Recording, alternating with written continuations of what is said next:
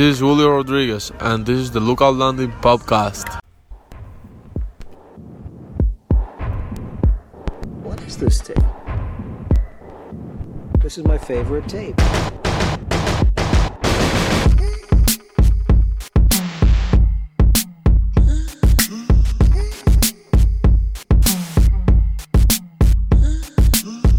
Huge news, everybody. Things Lookout Landing podcast where I am properly jazzed up, I would say, to talk about the Seattle Mariners this week because Jerry Dipoto, bless his heart, went out and made some freaking moves. And I think that the sort of the energy wattage coming out of me could solve a lot of issues in the world right now. So we're really we're really on a good pace. Uh, joined as always by Kate Preusser and John Trupin, who I'm sure are equally as stoked as I am about the state of the Mariners' offseason acquisitions. I'm the it's all happening gif guy right now. Like there's so much nothing. It's something. Wee. There's like eight somethings. It's great. Yeah. No, it's a. It was pretty rough going there, and you know this isn't huge, but god damn it, it's something. Right. It is relievers. I guess we should temper people's expectations if they haven't seen the news yet. I don't know Um, why people are so down on reliever. I mean, maybe it's just that I have low expectations, and maybe it's that we literally signed exactly who I wanted to sign. Uh, so I am still just bouncing on a golden bubble of happiness all day today. Uh, but I think relievers are fun, like especially considering I don't know, since I had to recap so many of those games in 2020 and so many of them were bullpen meltdowns, I might be a little more excited than the average person, but I, I'm excited. Yeah, it's a weird thing, certainly, because like relievers by nature pitch less innings than anyone else on the team, but they also pitch the most important ones a lot of the time. So like they are needed for sure. Like modern baseball proves this to us every October. You need relievers to win, but also I think just by the pecking order of baseball players, like it goes everyday position players, starting pitchers, then relievers in terms of like, oh, I'm excited to see these guys around. Except for unless you have like a 2018 Edwin Diaz situation, but like middle relievers, I think just inherently are not going to get people that excited. I think the nice thing is it's the easiest spot for the Mariners to very obviously improve, right? Like all all these spots around the you know the position players, you know, plenty of improvement could come, but that's got to kind of come internally for a lot of the spots. And the rotation, frankly, was pretty solid. But the like gap between the Mariners having not just like a good bullpen, but like an average bullpen and them having what they had last year, that's a 500 or better team. If they are literally exactly what they were last year, but but manage to have a good or a decent bullpen. So, you know, it is it is exciting and it, I think it is nice to see them targeting I mean, this is going to be an interesting bullpen. Like a lot of heat, a lot of interesting pitches. Um, yeah, I, I, I think it's it's solid. Personalities, some personalities too, which is what I like in my players. Yeah, we're set up for an all gas, no brakes bullpen. It's going to be great. Uh, let's actually tell people what happened because we have not mentioned their names yet. Uh, the Mariners DFA'd our guy, Phillip Ervin. Uh, Connor's guy. former- R- R.I.P. for Connor Do- uh, Donovan's. I got his name right, right? that is his name. yeah. Yes. I always mess it up with his screen name, Kenner Connor. Oh, sure. Yeah, as like an LL. it- They're just close enough that I always say one wrong. Uh, but Connor was our big staff booster of Phillip Ervin. Um, definitely someone we're still watching on waivers to see what happens with him because um, there were some really intriguing like underlying parts of him. But he's definitely a piece I would want like on a minor league deal, not taking up a spot on the forty man. Yeah. Can't wait for Connor to find out you don't know his name either. That's going to be great. Um, Shut up! instead- It just came out. Have you ever had that happen to you where you say something? I think it's because I've been, I, I mean, not to spoil it, but I've been working with Keenan Middleton's name all day, which for a long time I spelled as Kenyon and couldn't understand like why he wouldn't come up in my Twitter searches and stuff. But then I learned it. His Twitter handle is uh, La Llave, which means the key in Spanish, so it's easy to remember. But yeah, every everybody's gonna have to get that right. It's Keenan, not Kenyon.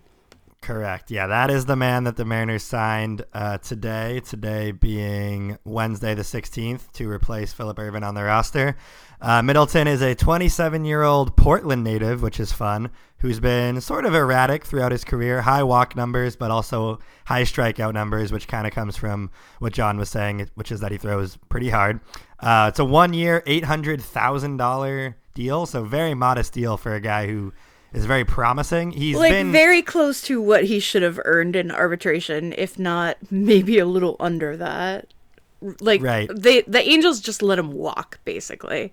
Yeah, so he was I believe we got a, yeah. I believe we got a question asking not a question, but can we just have an LOL Angels on the pod? So here it is. LOL Angels. Well, yes, thank you, Nick Tucker, for that. What I was going to say is because I did my Middleton research before this, and he had Tommy John in May 2018, which is pretty standard, like nothing lol angels about that yet. But then he suffered a setback about a year into his rehab process, which I just went ahead and chalked up to the Angels and their like truly embarrassing history of keeping pitchers healthy. 100 uh, hundo p, I believe, as the kids would say. But yeah, the injury also kind of limited him. Uh, 2017 is when he got his most consistent action. He got 58.1 innings with a 3.86 ERA and 25.6 strikeout rate. So the year in which he pitched the most, he struck out a quarter of the hitters he saw, which is great.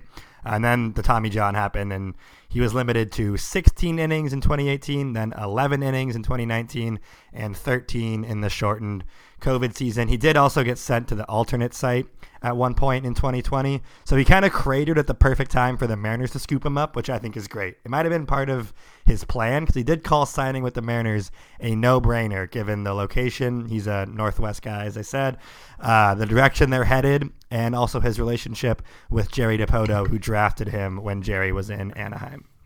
So very exciting stuff. Uh, I like that Dipoto also, or rather, that Middleton also mentioned having been, you know, he was drafted out of Lane Community College uh, one year after coming out of high school. Third round pick, like a pretty, pretty decent, like high level pick on him. And he, I think, was he noted like he thought of himself still as more of a basketball guy and like was not necessarily you know, I, I think his his sort of pitching development has been a very interesting one. You know, he was a top 100 pick in in 2013, um, and he's he's only been a reliever uh, back to 2016, um, and yeah, like had that one year in 2017 where he got sort of a normal amount of time and was you know pretty decent. But he, he's really only had he, he's really only now kind of finally back on uh, I think his full health and potentially full uh, opportunity to go uh, sort of be a 60 to 80 innings reliever, uh, which, you know, the Mariners are going to have a ton of really interesting people in the in the middle and the back of the bullpen, which was not the case last year. Yeah, with Middleton, I talked about this a little bit in our blurb, and we're gonna have something um, upcoming from Mikey that dives a little more deeply into Middleton's arsenal. Um, but he is back up velocity wise to where he was prior to the TJ surgery, and actually has added a couple ticks up since where he was. So I think he's like pretty comfortably 96, pushing 97. I remember seeing him in 2017 at in spring training, and I was like, "Ah, crap! This guy's in the division. Like, he's gonna be such a pain to deal with. Like, he looks really nasty. I am not excited about watching him dominate our hitters for the next few years." And then it was weird, like. Uh, he just never kind of put it all together in the way that I thought. Like, for, he'd show these flashes, but there was just not that consistency. Which again, I do think you can kind of tack up to chalk up to poor development. Like, whatever was going wrong, whatever the struggles were, he wasn't getting the kind of instruction that was helping him unlock what's in his arm. It reminds me a lot of Austin Adams, uh, although that was more of like just kind of mixing up his pitch mix and having him throw that death slider more and maybe sharpening it a little. And I know you said, John, that you think uh, Middleton's slider could use some work. He's also got a really interesting changeup that he gets a lot of whiffs on. He has some trouble with command, but again, we know that the the Mariners can really work with. I just I love this signing. Huge upside, and then him being a Northwest kid is really what seals the deal for me. Fills the Taylor Williams hole in my heart because I was pretty sad to lose him. Um, I checked his Instagram like an hour after, and he'd already like changed it, changed his profile picture to him in the Mariners like photoshopped uniform. Posted a picture of him at, outside the Kingdom or uh, maybe Safeco as a little kid, like wearing his hat Griffey style, and you know the whole nine yards. So that's that that's just icing on the cake for me. Plus, he throws super hard. Yeah, and uh, I mean, it also helps. Like, if he's good, you know, he the Mariners get him in his arbitration years, so they should have up to I think three years of uh, Keenan Middleton on this contract, which would be sweet. You know, basically, you want a guy to play well enough to make that uh, you know worthwhile.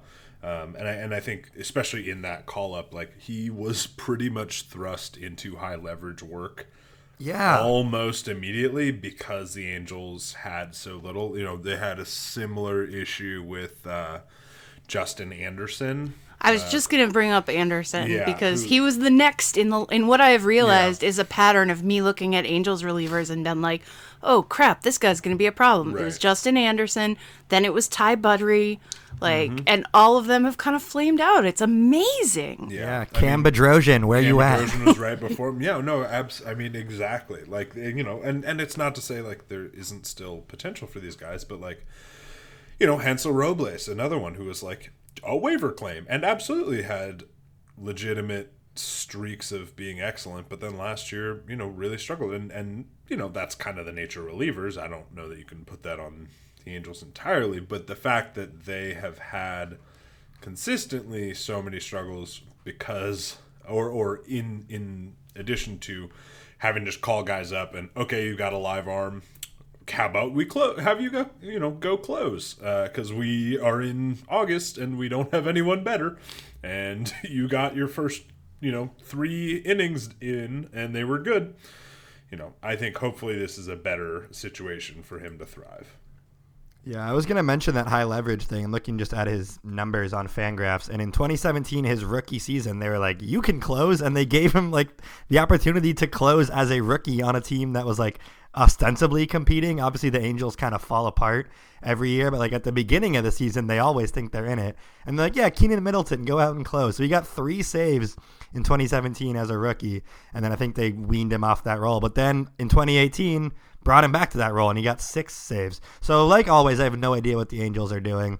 Uh, I'm looking at like their history of closers since K Rod, and it's just it's so bad. Like Houston Street had a good year, but he was also like real close to washed and then kind of flamed out. You guys remember Ernesto Frieri? He was like also kind of good, but like also not really Oh, a real yeah. Am I- solution. Am I, correct in remembering Ernesto Frieri, uh, former Mariners great? Who was the guy who the Mariners brought into? I think you're Tacoma? right. I I don't remember Frieri. Um, I'll give me a Are, sec. are Continue you thinking of amongst Joaquin yourselves. Benoit? I feel like No, you're no, no, always no, no, thinking no. of Joaquin I'm not, Benoit. No, this No, was John, someone I'm the with you. signed in Tacoma, I think in Yeah. 2018, Oh. but then oh. didn't actually ever Yep. call up. 2017, they purchased him from the Rangers, and he never played for the Mariners' big club, but he was in the system. Boom. Thank you. Carry on. So yeah, I'm glad. I'm basically just glad that we've rescued Keenan Middleton from becoming one of those guys. Like, oh, remember that guy the Angels had? Like, hopefully he can just be like an actual piece for the Mariners rather than like a footnote in their divisional history. I feel like it is important also to bring up that part of the reason that the Angels might have let Middleton walk is he did not ingratiate himself with the Angels fan base uh, kind of towards towards the end of his tenure there. Matthew, did you read up on this? Do you do you know I'm of this only aware of it from like what you've brought up, but I think you should give the people a full a full history of it. All right. Well, he tweeted something about how uh, obviously the stadiums were empty in 2020, said something to the effect of like the loudest I've ever heard at Angel Stadium, and Angel fans were appropriately very red assed about that. They took those red jerseys and just transferred them right to the Astacular region and uh, went after Middleton on Twitter to the point where he locked it, which I'm kind of sad about. I feel like he could have dealt some good blows. But maybe he will unlock now that he is safely with the Mariners. And uh, I just feel like this is setting up a really great heel turn for him. A little extra a, a little extra spice every time we hate, we face the Angels. Obviously, we hate the Angels. I hate the Angels. I just I hate them as a franchise, as a fan base. I hate everything about them. I hate Mike Trout's stupid face. Even though I recognize his greatness, whatever. But anyway, I am really excited for some good. You know, the Mariners have been sleepy. We've been bad. We've been dormant. Like, the past two years, there's been very little like to kind of get all hit up about, and this really paves the way for some. So I just I'm I'm picturing myself already getting mad slash uh, gloating online. I'm just really this is maybe the most exciting off-season development yet. The idea of getting back into red assery.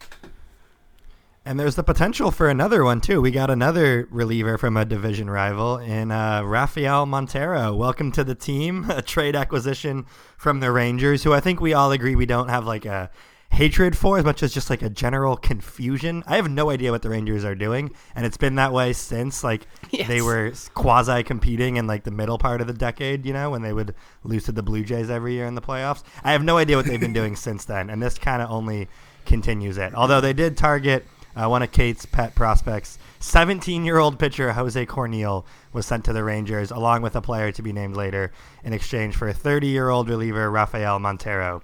Uh, Kate, what are you? First of all, tell the people about Jose Corniel, um, as you're probably the only person qualified to talk about him. No, not not the only person by a long shot. But I mean, I liked Corniel quite a bit. He's big. He's you know physically developed for seventeen. He's a huge kid.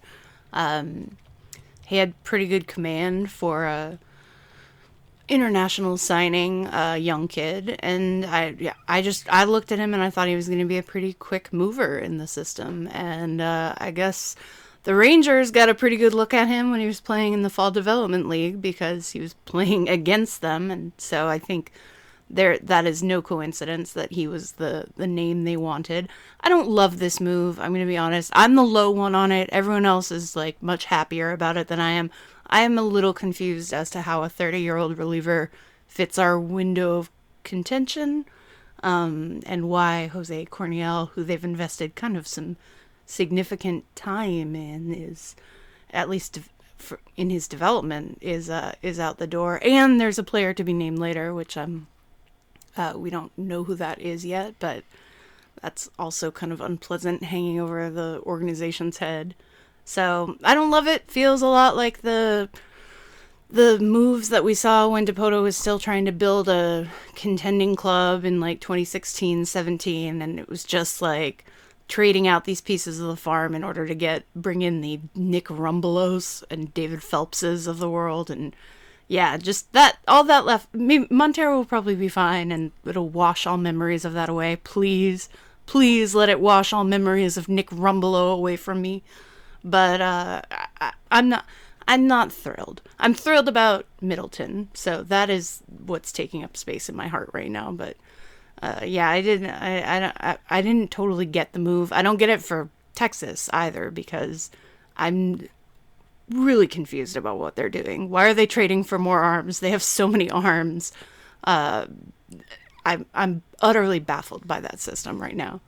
I think for Texas, it is it's the type of move that you. I mean, I would normally expect more at a deadline when when you're sort of like know where your team is headed, but they may finally be recognizing like, all right, we need to we need to at least do a soft reset or something because they're just they've been all over the place. But, they have so many arms. They have so many Jose Sure, but you can, you can never have enough. I right? Like, I, I think they're one of the teams that runs multiple DSL teams anyway. Yes. So yeah, like which I don't understand why the Mariners wouldn't, but they don't.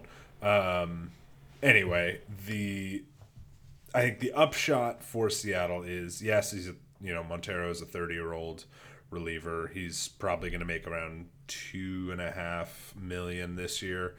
I think the the most challenging part for me is not so much the cost because I think it is a reasonable return, pending what the player to be named later is. Like that makes sense as a trade. It's just a little bit confusing of like what does this particular player bring you that is not available in the free agent market? Um, you know, is Kirby Yates going to cost so much more? Um, and and maybe maybe he does. Like but- Treinen, who you know. might still be signable. I'm he was linked to the Mariners, but Right. I mean, I think I think there's plenty of reason to think they would still be in on someone like Treinen, but I do think like Treinen has a decent track record. Like, probably would still get eight to ten million. So I can see why Montero, who is, I mean, Steamer projects him to be a top thirty relief pitcher. Yeah, well, literally the thirtieth best relief pitcher in baseball. Um, right in sort of like with the Rays, Diego Castillo, with Devin Williams, who was the rookie of the year in the NL this year, uh, with uh, you know Kirby Yates himself specifically.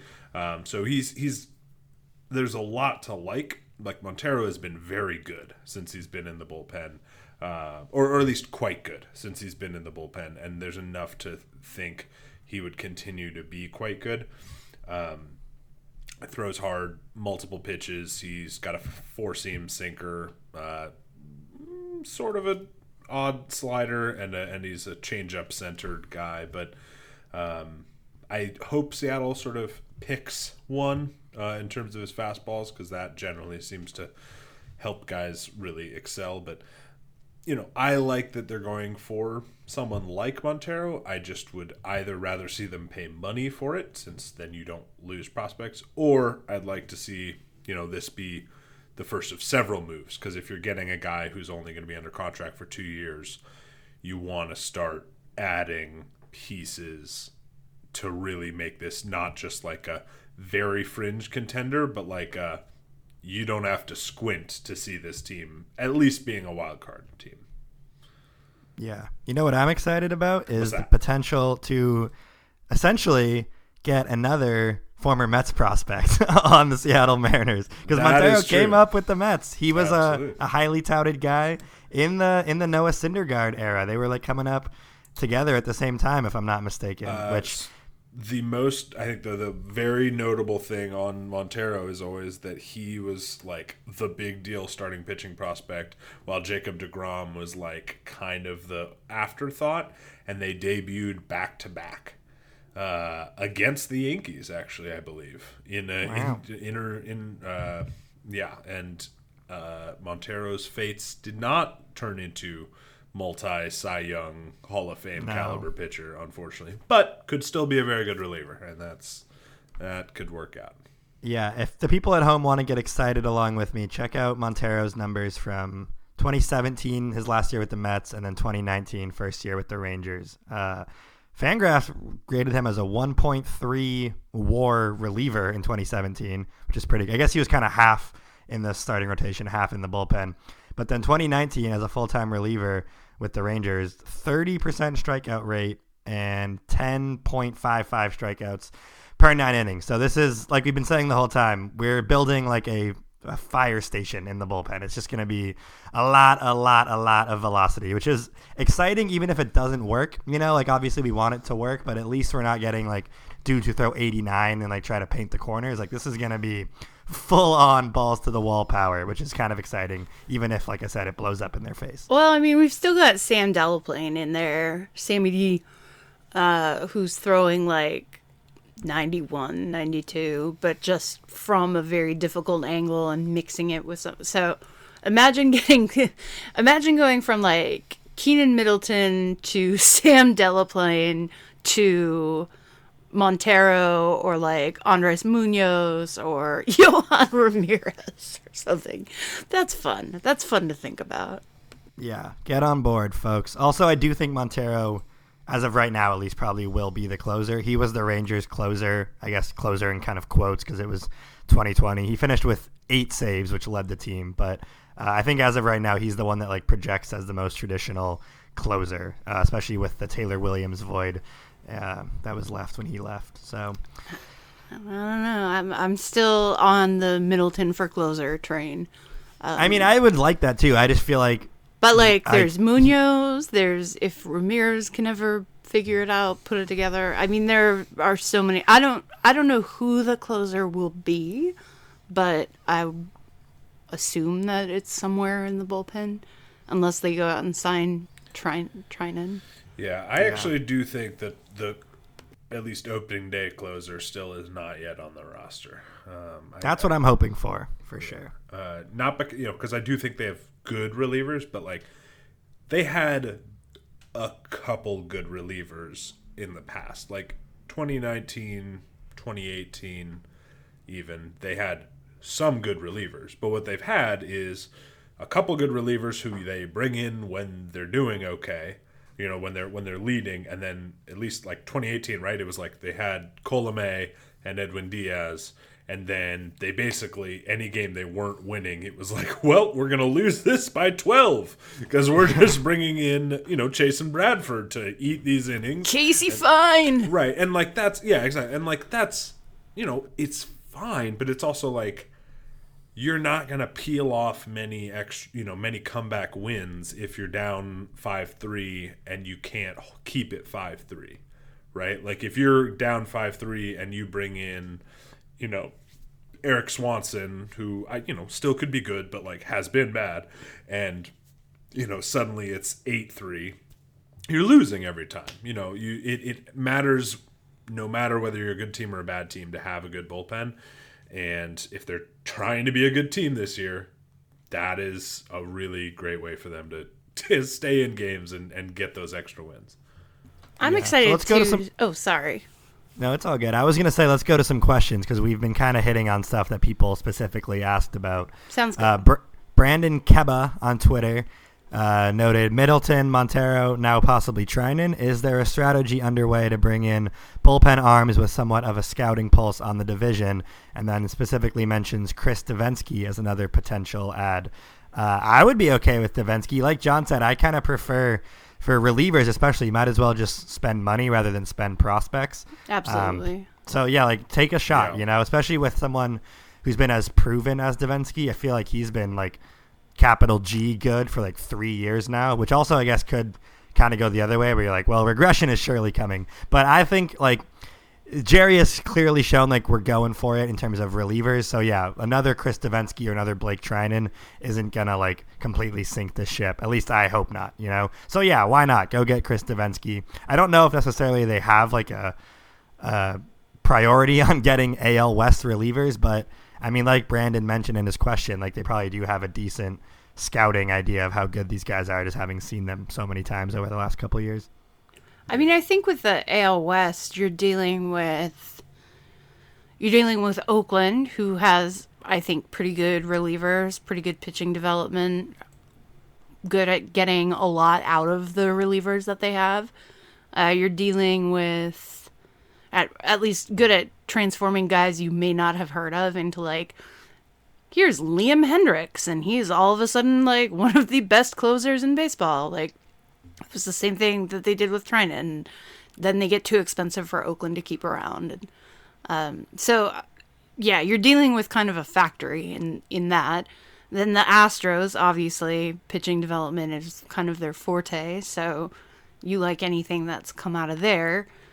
And then with the, with Anaheim and the Rangers, I, I don't know what the deal with the Rangers is or if they're good at developing pitching or not. I think the Rangers are really good at finding interesting pitchers. I don't know if they're good at keeping those pitchers interesting.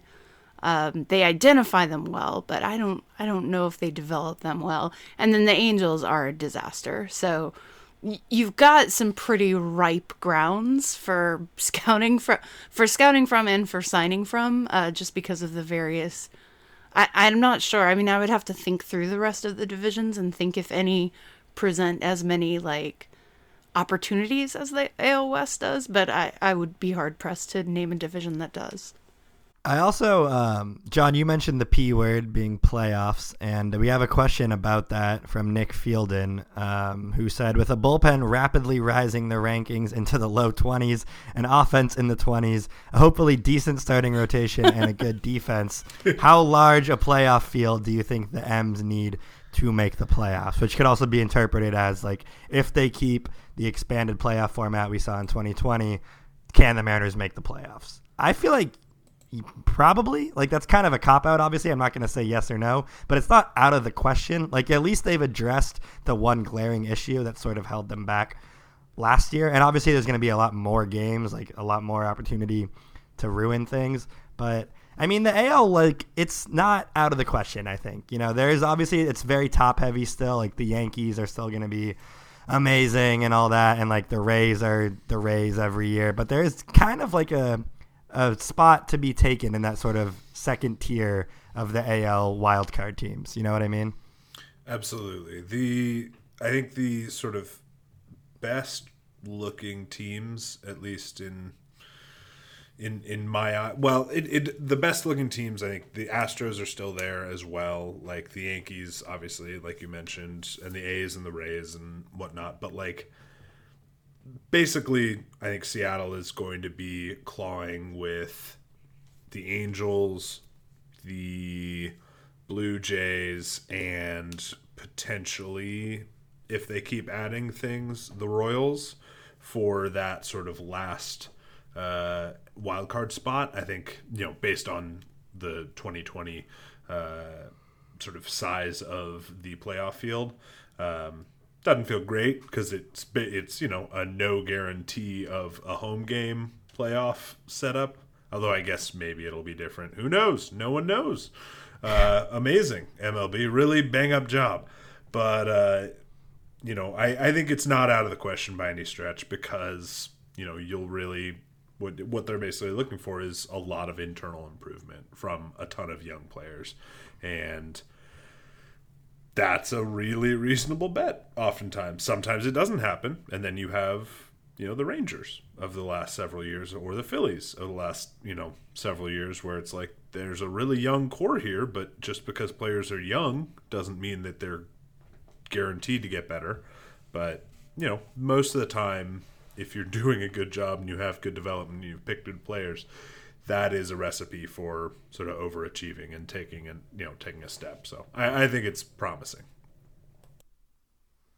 Yeah, I'm with you. And then uh, Stan at Mariners Pain Love uh, brought up an interesting point, which is now that the, the Mariners do have like a lot of guys. You know, it's like you said, it's not guaranteed that they're all going to be good, but we have a lot of bullpen guys now. Stan lists Misiewicz, Graveman, Sadler, Middleton, Montero, Munoz, Brennan, Swanson, Gerber, Delaplane, Fletcher, Mills, Ramirez, Newsom, and Justin Dunn with a question mark next to it.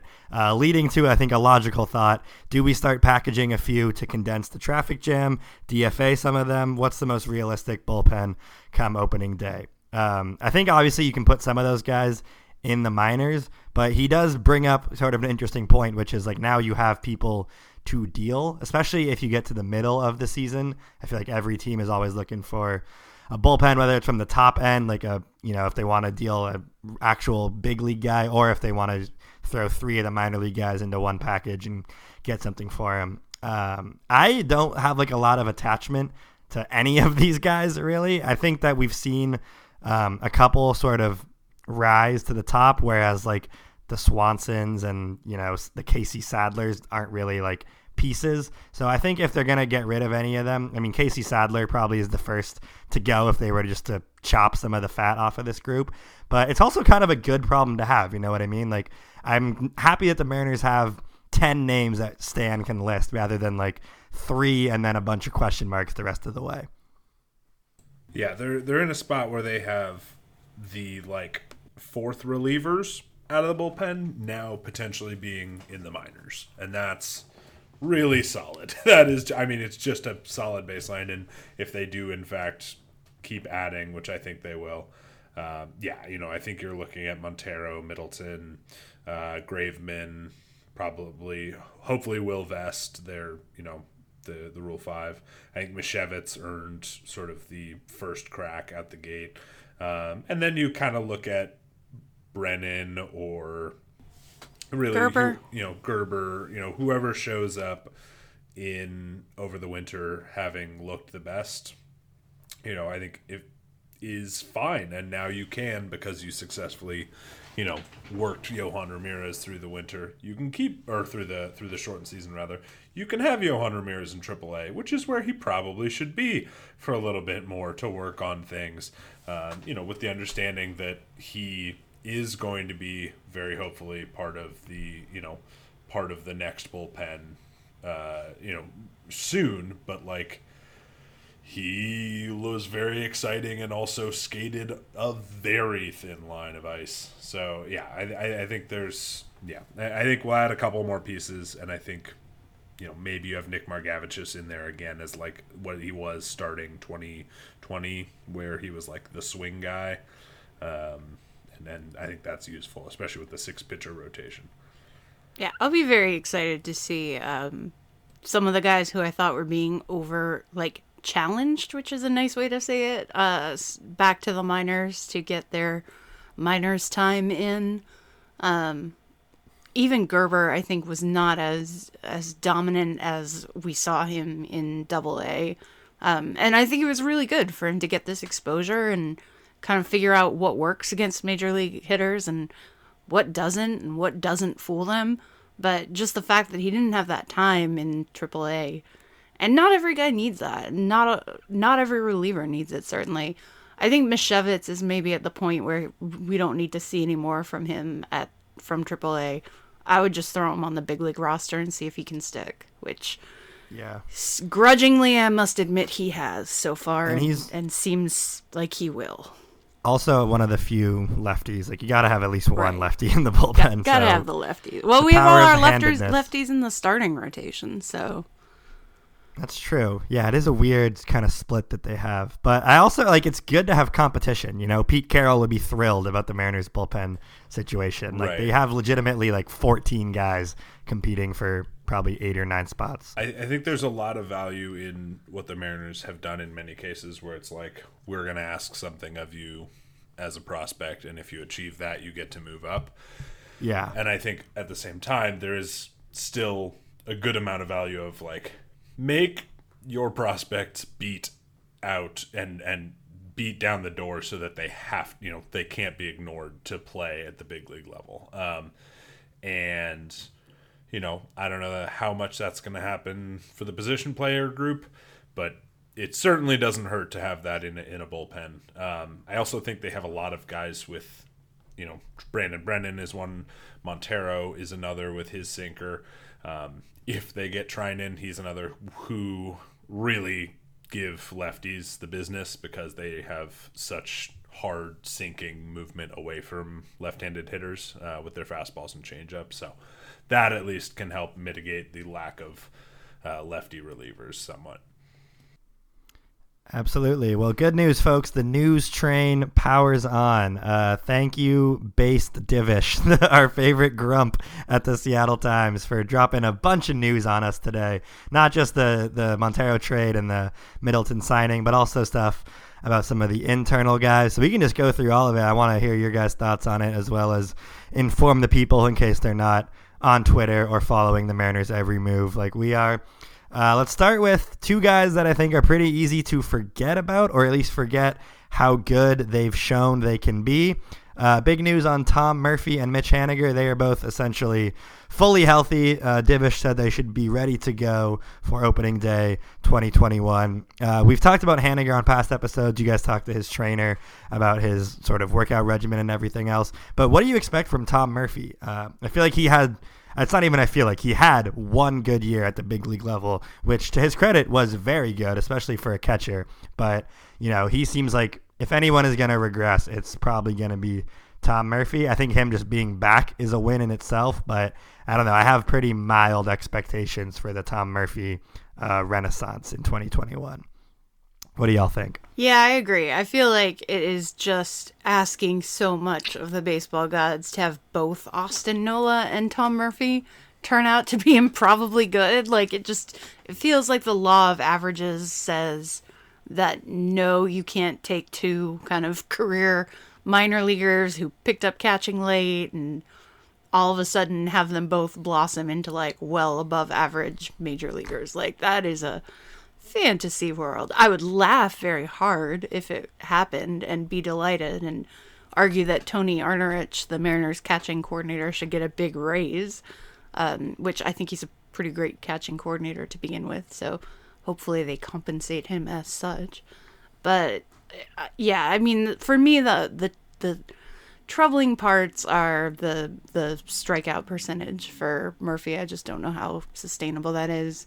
Um, but you know, he's just got to keep a keep Cal Raleigh's seat warm for the next year or so, while our beef boy figures out how to deal with breaking balls.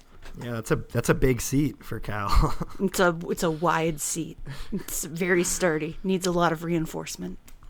It's pretty funny though to think about like in a lot of ways Tom Murphy's 2019 season is like largely responsible for the Mariners having Taylor Trammell now, which is so weird. Like the Mariners were like, yeah, we can get rid of Austin Nola. We got Tom Murphy. So then the Padres can give us a prospect. Like so weird to think about how literally one season from a guy who's been in the minors his whole career, never showed anything when he was with Colorado, is like a little bit responsible for the Mariners getting like one of the exciting prospects that's in the system now. And Cal Raleigh too, like you said. Like he having him is helpful, but the uh, the Tom Murphy 2019 season has many tentacles to it.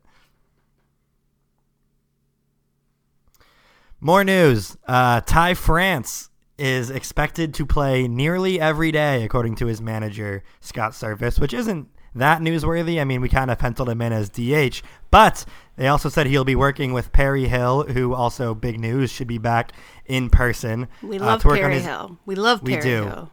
We're excited to have him back. The players, I'm sure, are thrilled to have him back. JP Crawford, especially, The speaks Gold Glove maker. very highly of him. Yes. Um, but so Ty France getting infield work means that he can sort of be another utility guy um, if he's not just DHing every day. I think second base and third base probably make the most sense. Um, do, wh- where are you guys on Ty France? I feel like I didn't really have enough time to like form an opinion on him. You know what I mean? When I'm, the Mariners first got him, I just looked at his 394 or whatever it was that he put up at AAA and was like, okay, this guy can hit. And then like I didn't watch him consistently enough as a Mariner to like really make a decision. So what do you guys think about Ty France? Do you want him in the lineup every day? And if he isn't there every day, do you think he'll just be as the DH? I would like him to be in the lineup every day. Uh, I think he is definitely one of the best nine hitters the Mariners have in their organization at the moment. Uh, so even if it is DHing, I think it's useful. But the, you know, being positionally versatile, even if you're not great at it, is still useful, right? Like Jay Bruce was not good in the outfield by the time the Mariners had him. But the fact that, you know, he could technically play corner outfield and first base is much better than, you know, even Daniel Vogelbach, who the Mariners, you know, really had to wildly reorient things around because they just couldn't even trust him at first base. So I think for France, like, there is a limit on what athletically I think he's capable of just because his foot speed is not great. He is among the not slowest players in the league, but he's quite slow uh, for a, for a big leaguer, and and he's just you know he's got a strong arm, but like if he can improve his footwork and his uh, hands, absolutely he can handle third base, and certainly I think he can handle second base if you need him, and that makes a big difference. You know that means that takes so much pressure off his bat, and I do want to see him hit more because maybe it works, maybe it doesn't. His high BABIP doesn't make a ton of sense yet, so I'm a little skeptical on him, but. One of him, you know, I would, I, you need to figure out what you have in him and Shed Long Jr., and you don't figure that out unless they're playing constantly.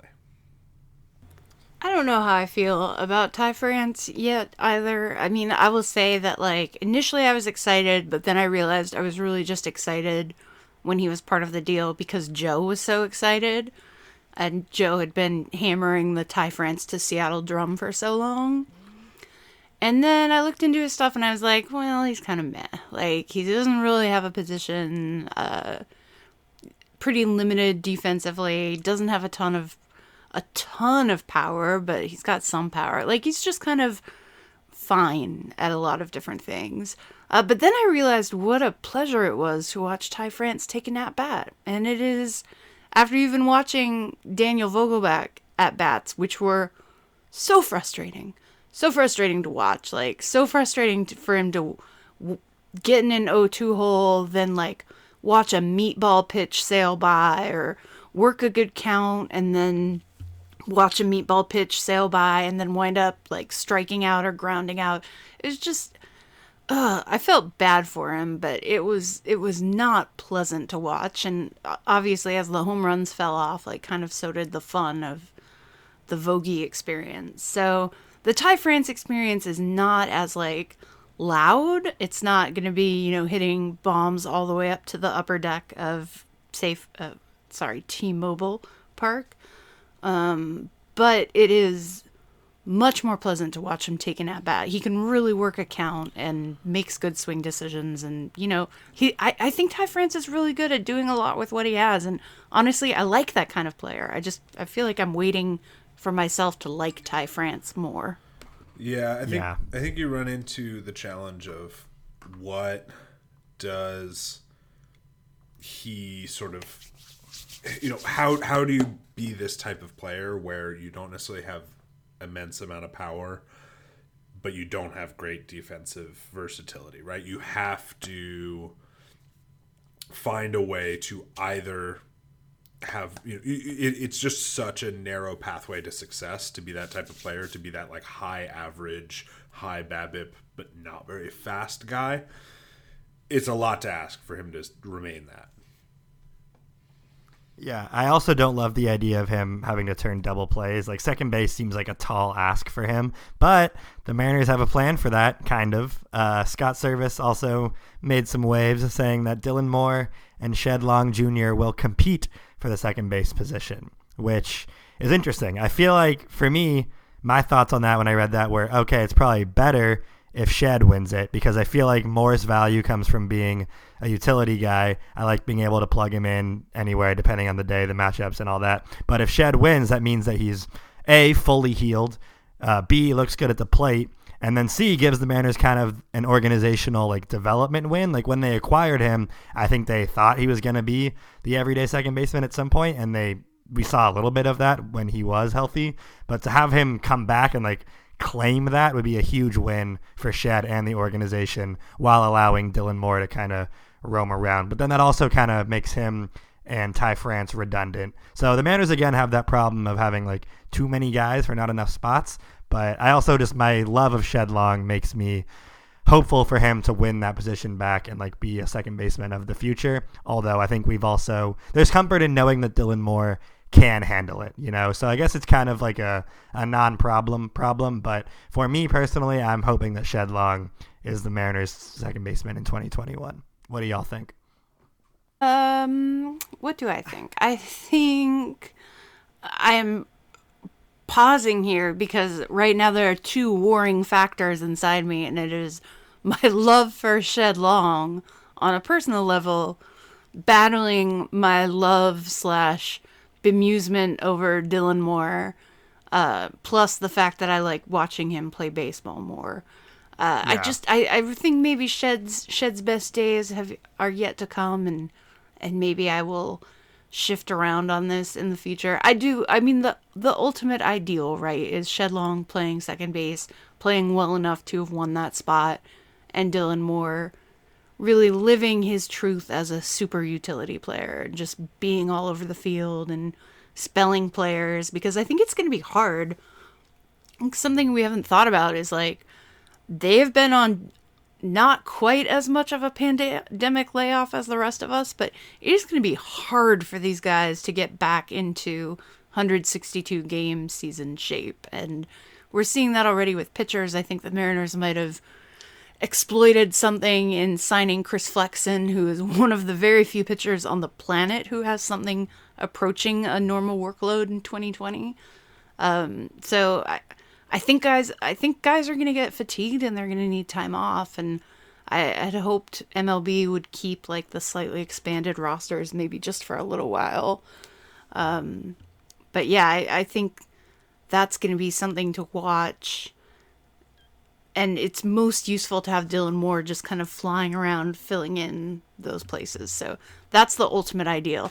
There is a rock in my stomach that says that Shed will struggle and Dylan Moore will wind up being the everyday second baseman. I don't like that feeling, but that No, I agree with everything you're saying, but like what I was getting at is like if Shed wins the second base battle, like that means that he's doing well enough. You know what I mean? Like I don't want them to just give him the job. Sure, I want sure, him to no. earn it, Yes. which would then be like, okay, yeah, Shed is back to playing baseball well. Because I like I can admit that like he's been bad. Like there's no doubt about it. He was not a good looking prospect when he was on the field, but he also like the other thing is if he does play himself back into like passable shape, he's a very interesting trade candidate if someone wants to take on a project. True, You know. true. I wonder too how much the injury, if it was a, what what was the injury again? It was a He had a broken bone in his foot that he didn't tell anyone about. yes, which bad job, Shed, bad job. Uh, but I wonder if any of it was a stress fa- fracture, kind of like what happened with Tom Murphy, which is something that starts small and just gets worse and worse and worse over time. Um, so could be something that has to do uh, that that could have affected his level of play too. I would love for a fully healthy Shed to charge into spring training and just rest that second base job away. Hundred percent. Can we entertain another idea real quick from uh, Chris DeBoli on Twitter, who mentions correctly, like, yeah, good job, Chris. The Mariners lineup is looking pretty right-handed heavy, especially with the news of Murphy and Haniger. Who do you see them targeting as a veteran left-handed bat this offseason? And buckle up, folks. Why is it Brad Miller? Uh, That's Kate hissing at you, Chris. Or uh, that's just the connection. Connection fizzed out. Didn't hear what you just said. Gonna assume that you said, uh, I don't know who's even Kolten on? Wong. Yeah, Kolten, Wong. Great idea, yes, Chris. yes, yes. Uh, yeah. I, no, I don't. Man cannot stand in the same river twice. So I do not think there will be. Uh, No. There will be. It's absolutely not Brad Yeah. Miller, but that is a hilarious question. I love Thank you, that Chris, on Lookout Landing. giving us a laugh. I love that on lookoutlanding.com right now, people are just basically acting like David Dahl is a Mariner, like he never signed that deal with Texas. And like I think there's a good segment of our readership that's expecting David Dahl to show up to spring training in a Mariners uniform. Or like I don't know, maybe a contingent of readers will kidnap him from the Tex from uh, the Ranger spring training complex and drive him the 40 minutes across the desert to Peoria. Who knows? Uh, I would I cannot uh, legally endorse any of those things, but do it. Uh, I love Dahl as a as a as a fit. Honestly, um, there were some worrying some worrying trends in his batted ball data, but I I thought he would have been an excellent fit, and he bats left-handed, and he can play outfield, and I just I don't know. Um, but I feel like we're getting we don't want to put anyone in that in that Jarred Kelenic spot, right? Like I just the the the hole is there for Jarred Kelenic and we're just going to fill it with like not Jarred Kelenics until he's had whatever bullshit number of days they need to say he's had in double A and then they can bring him Right. up. So Well, that was but- kind of the Phillip Ervin thing. I'll never forget the summer of 2020, waking up every day and thinking, is Phillip Ervin or Jose Marmolejos getting the start tonight? Um, I mean, the like, do we want to just have that be a non-spot until until we called up Jarred Kelenic though? Like, you know, the if you're trading for Rafael Montero, like, you know, not like oh this is a huge sell the farm thing, but like you're making shorter term moves. Like, how reasonable is it to kind of punt a month with a bad you know one obviously bad position player right like they gotta mo- either sign someone or decide they're gonna bring Kelenic up i mean like Right. even if it's you know i mean the like ultra boring options out there like Robbie Grossman. Like that's not exciting in the slightest, but like Robbie Grossman, you can stick him in left field. He'll give you like a average league average bat, maybe a little bit better, and he's fine. And you won't like you will not remember him when he leaves, but you won't be upset when he's there. Like they could do that. I think that would be fine. Um, I I, I just can also don't put think Dylan Moore in left. You can put just Dylan Moore in left left field but for a I'm- month. Yeah. Absolutely, which I think is fine, but like that is that is saying you believe in shit, and I am happy to do that. I think, but uh, Okay, okay. that has to be what that is. How about right? this then? Taylor Trammell. It's the Taylor Trammell No. spot then. No, I, I I don't know if I'm ready for that. I mean, at some also point, a le- obviously, also yes. a left-handed hitter has spent more time in Double A than Jarred might be on a faster track. Struggled. Like hasn't been good in Double A. Has right? Like, struggled, yes, and has some numbers that are inflated by playing in that insane park in Amarillo, which is just like a j- bouncy house. yeah, Shouts to like the sod poodles. Yes. yeah, like was was basically an average Double A hitter, and not unreasonably. He was twenty one roughly, um, you know, but like he's not he, he, he has not yet thrived at, against upper minors competition and it's hard to i don't know he he's a harder sell for me than just call up jarred. Like i would believe I would agree in- with that. like yeah like kelenic performed better. Yes he you know had some swing and miss but his some swing and miss was you know still being an above average you know not not striking out a ton like I- he struck out less than 20% of the time I guess it's Double A, like, which is how much- insane co- for being 20 How much do you want to sacrifice of development in order to get those wins now? Because Jared would do that. T- Trammell would not, even though I think he's further along on the development side than Kelenic. Um, just as far as like the number of pitches he's seen in minor league ball, which I- you have to turn the clock back a little on Kelenic too because he didn't really have a minor league season. Like watching Julio play, Julio, who I know is a very good player. Like I've watched Julio bat. Julio's a good hitter. Really, really struggled in the in LIDOM. Um, it was that was right, and I, rightfully so. He's facing guys who are at times not quite double his age, although his teammate Fernando Rodney was more than twice as old as Julio. Um, but you know, he's he's facing guys who have much more time, much craftier, and you know, he it was tough for him. So, uh, just it, as far as seeing number of pitches, I think both those guys you gotta you gotta leave them down for a while.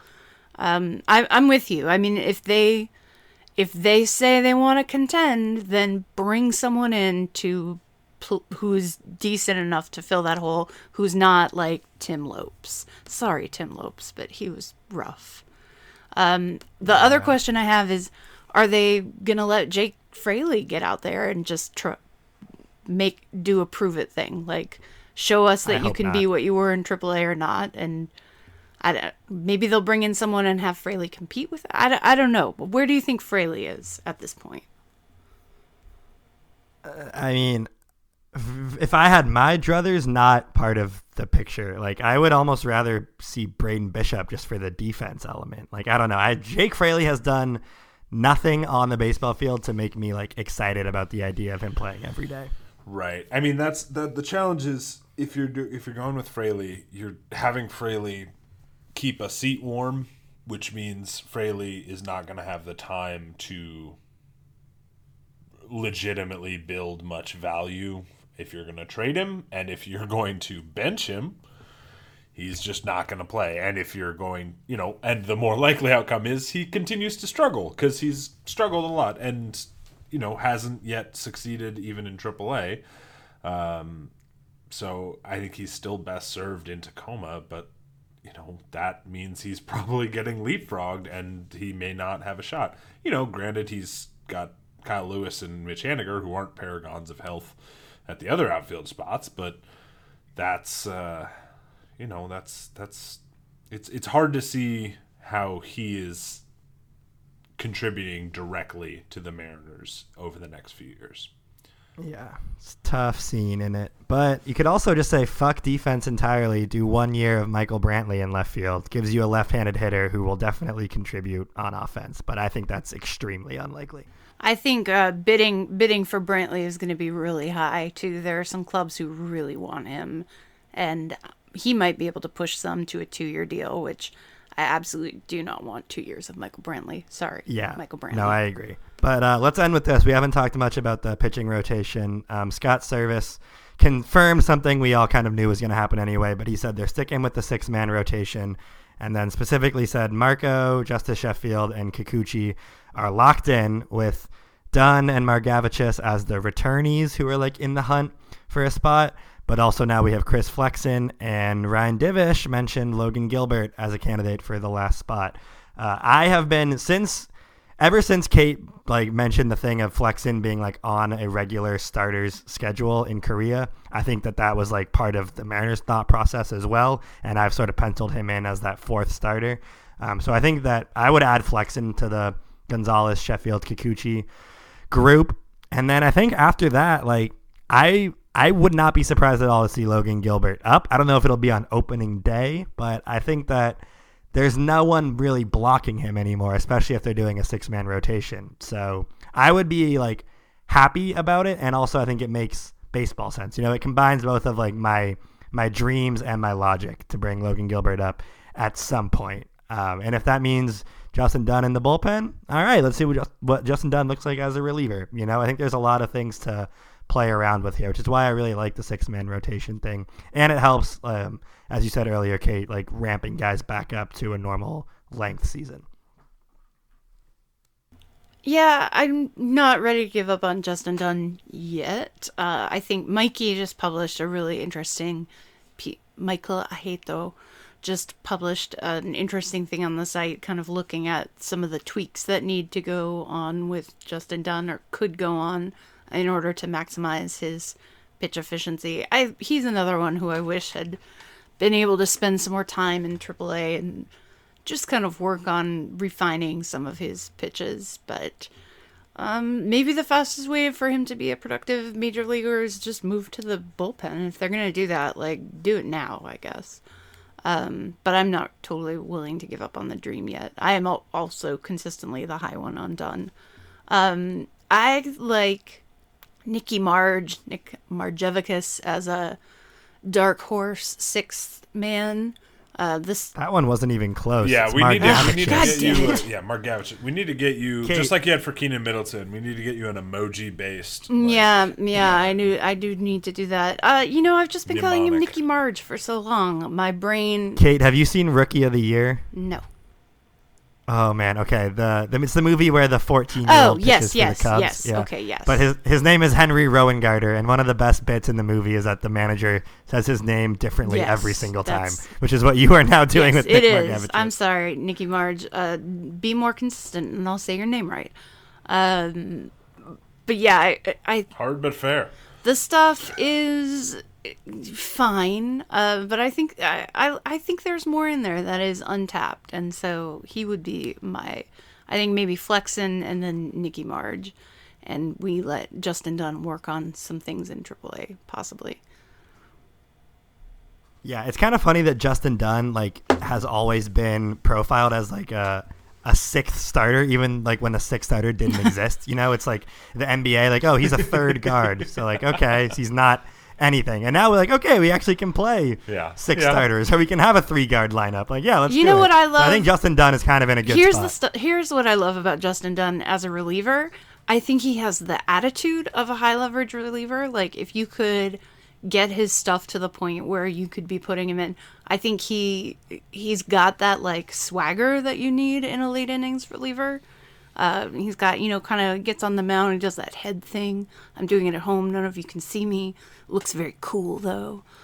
yeah, I can see it. Yeah. So he's got that, and um, and then I love the idea that like Sheffield could start a, a game and Dunn could come in and like help preserve it later on, and then they could celebrate together and they're best friends. So that just makes me that idea makes me happy. I'm I'm warming to this Dunn as reliever idea is what I'm saying. Yeah. Yeah, I think that they should at least try. This could be a year of just trying things, you know. As Kylie Jenner once said, the year of realizing things. Poet laureate. Um, the yeah they they need a little bit more still. I think they. I would love for Dunn and Margevicius to be the like true depth options, like because someone's to get hurt. They were very fortunate and they did a really good job. I think keeping people healthy, but like they're gonna have basically everyone be unable to go 180 innings or gonna have a tough time just because so many pitchers didn't do that the year before. So I would love to see them add at least one more big person, uh, medium But person. who? Ooh. But who? Who? Uh, I mean, Taijuan Walker is absolutely Yes. the the easiest fit, and I think makes sense, and I think would be happy about coming back. I would be happy about it pissing off Mikey, who doesn't think Taijuan is very good, and for Well- Taijuan to personally take that and just shove it down Mikey's throat for the upcoming year. Um, Whoa. I think Mikey mm-hmm. has a you know Mikey has a point because Taijuan has a lot of pitches that are not necessarily don't don't jump off the page statistically. Like he, he's got some decent velocity for a starter, but like he doesn't miss bats at the rate you'd expect, and he doesn't have that big sort of out pitch breaking ball.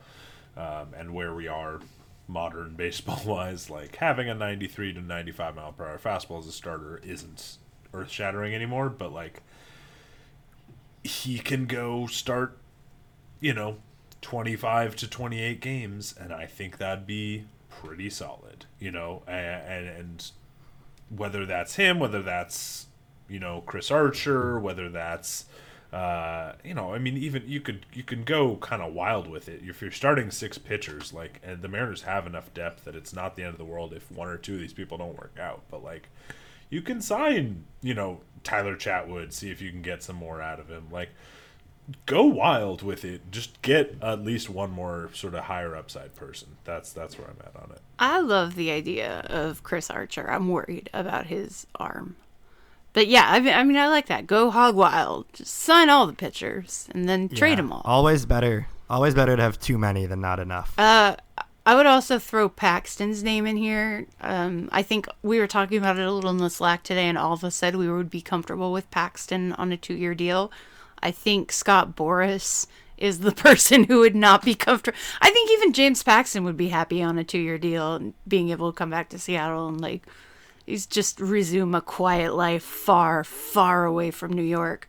Uh, but I think Scott Boras would like physically throw himself between the pen and the contract were that were that the case. I mean, he's probably out there waxing poetically right now about how James Paxton is like waffles on Sunday morning, like comforting yet unexpectedly wonderful. I don't I don't know. It's it's Scott Boras bullshit a- season if you oh, you were real close. I thought you were gonna do a maple syrup. Thing. that oh, could have really tied. Oh, I think that's maybe where I started, but then my brain broke trying to think about the actual bullshit that comes out of his mouth all the time. So, ugh. Yeah. For anyone who needs a laugh, look up what Scott Boras has been saying at like the virtual winter meetings. He said something about how Jackie Bradley is Peanut a butter. peanut butter and jelly Peanut butter and sandwich. jelly sandwich. No, because he's Smooth. because he's smooth and you spread him around and then like, has he ever made a sandwich before?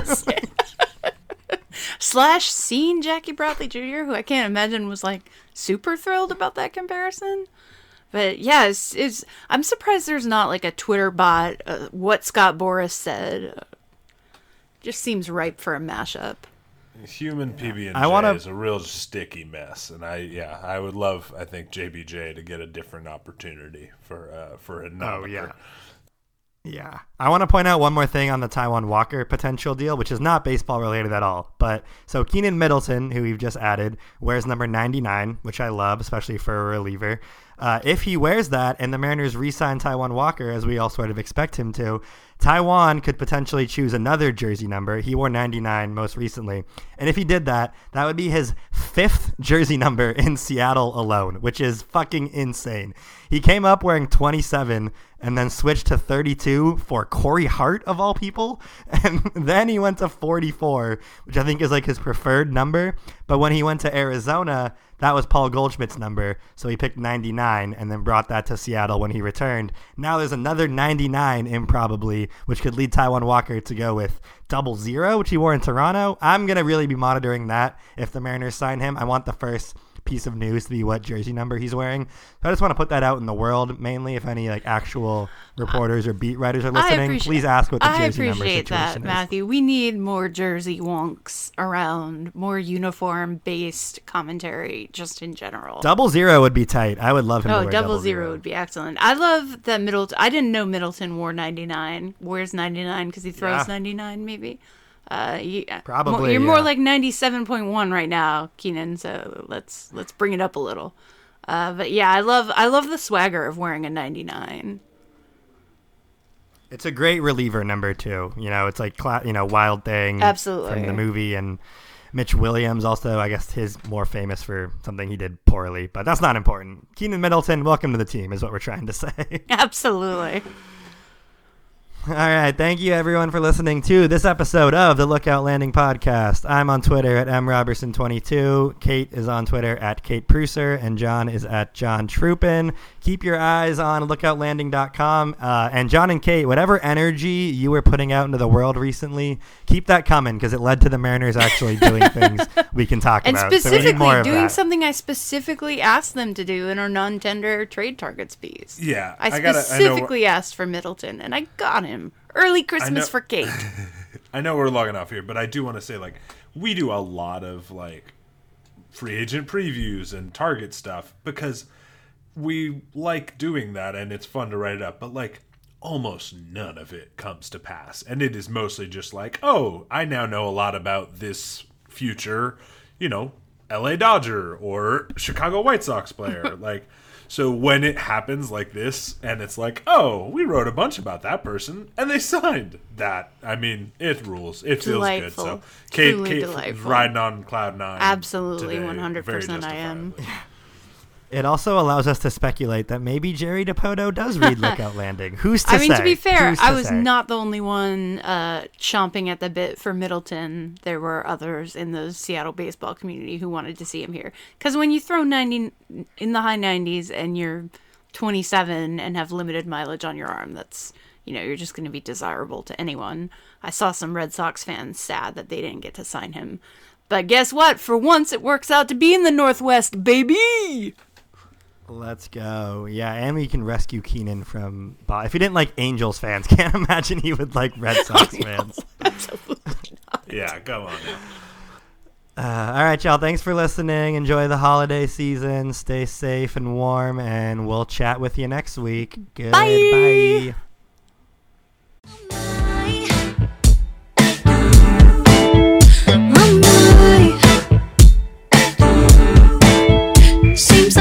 every day one thousand, but we choose to read the news. Yeah.